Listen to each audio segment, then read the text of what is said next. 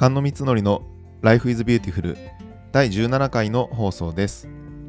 このチャンネルでは妻と1歳の息子を持つ菅野光則が日頃考えていることや気づきを発信しながらリスナーの皆さんと Life is Beautiful を追い求めていきます。今回は、えー、オンラインで仕事を進める上で必要になった図示力についてお話をしたいと思います。図示図で示す力ですね。もちろんあの業種や職種によると思うんですが、まあ、ここしばらくリモートワーク、オンラインで仕事をすることが多くなった方、まあ、少なくないかなというふうに思ってます。今まで当たり前のように対面でオフィスで仕事をする中ではそこまで必要とならなかったこと、まあ、厳密に言えばみんなが必要とならなかったことなんですが、このリモートワーク下において多くの人に必要な必要になったことがあります。まあ、それが、まあ、図示力です。これまで対面でコミュニケーションを取るときに補えていたことがいくつもあるんですが、オンライン上のコミュニケーションが増えてきた中で、補いにくくなってきた一つが、口頭で補足をする場の数かなというふうに思っています。というのは、対面だったとしても、口頭で議論していたことで議論の内容を図示してみると、まあ、双方でイメージをしていたことが全く異なっていたなんてことは頻繁にあります。そういう場合、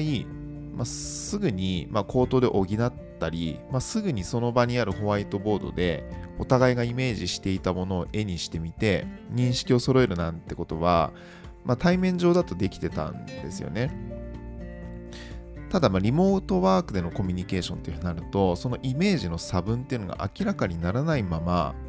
あ進んでいったりとか、まあ、理解している微妙なニュアンスの違いっていうことになかなか気づかないまんま、お互いの理解は実は全く異なっていたと。っていうことが、ま後になって判明したりしますと。まあ、そういう状況を、まあ回避するために必要なのが、あオンライン図示力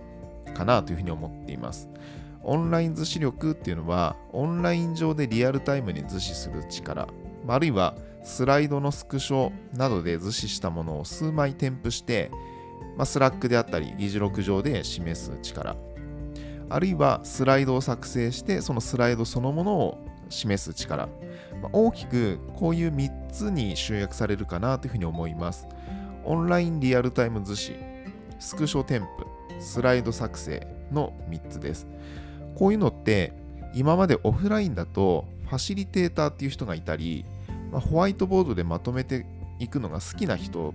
まあ、初期の方みたいなのがいて、まあ、その人がある程度担ってくれていたりその場を担保してくれたりしていましたただ、まあ、オンラインで仕事をする中ではその役割を、まあ、多くの場合自分自身が担っていかないと自分が進めたいっていうふうに思っていることが進められにく進めにくくなってしまう。まあ、なぜなら、まあ、対面で補えていた口頭補足みたいなのがしにくいのが、まあ、オンラインコミュニケーションだったりするからなんですよね。まあ、そうすると、それまで使ってこなかったツールなどを使いこなしていく必要が、まあ、出てきたりします。まあ、それについてはまた別な機会でもお話できたらいいなというふうに思ってます。まず、今回の話でお伝えしたかったのは、オンラインで仕事を進める上では、オンライン図示力っていうのが必要っていうお話でした。はい。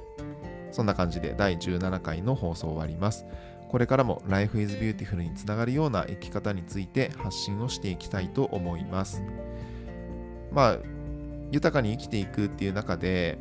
まあ仕事に限らないかもしれないんですよね。こういう図示していく力、まあ図で表現する力みたいなものって。まあそういう意味ではすごくあの自分自身もあのこれから一層大事にしていきたいなっていうふうに思うことだったりします。はい、今回の放送良かったと思ってくれた方はいいねやコメントぜひお願いします。このチャンネルを応援しようかなと思ってくださる方はフォローしていただけるとめっちゃ嬉しいです。それと、Twitter や Instagram もやっていますので、そちらもぜひフォローいただけると嬉しいです。これからも一緒に Life is Beautiful な生き方を模索しましょう。まだ見ぬリスナーさんとの出会いがあることを願っています。ご視聴ありがとうございました。次回の放送もよろしくお願いします。バイバイ。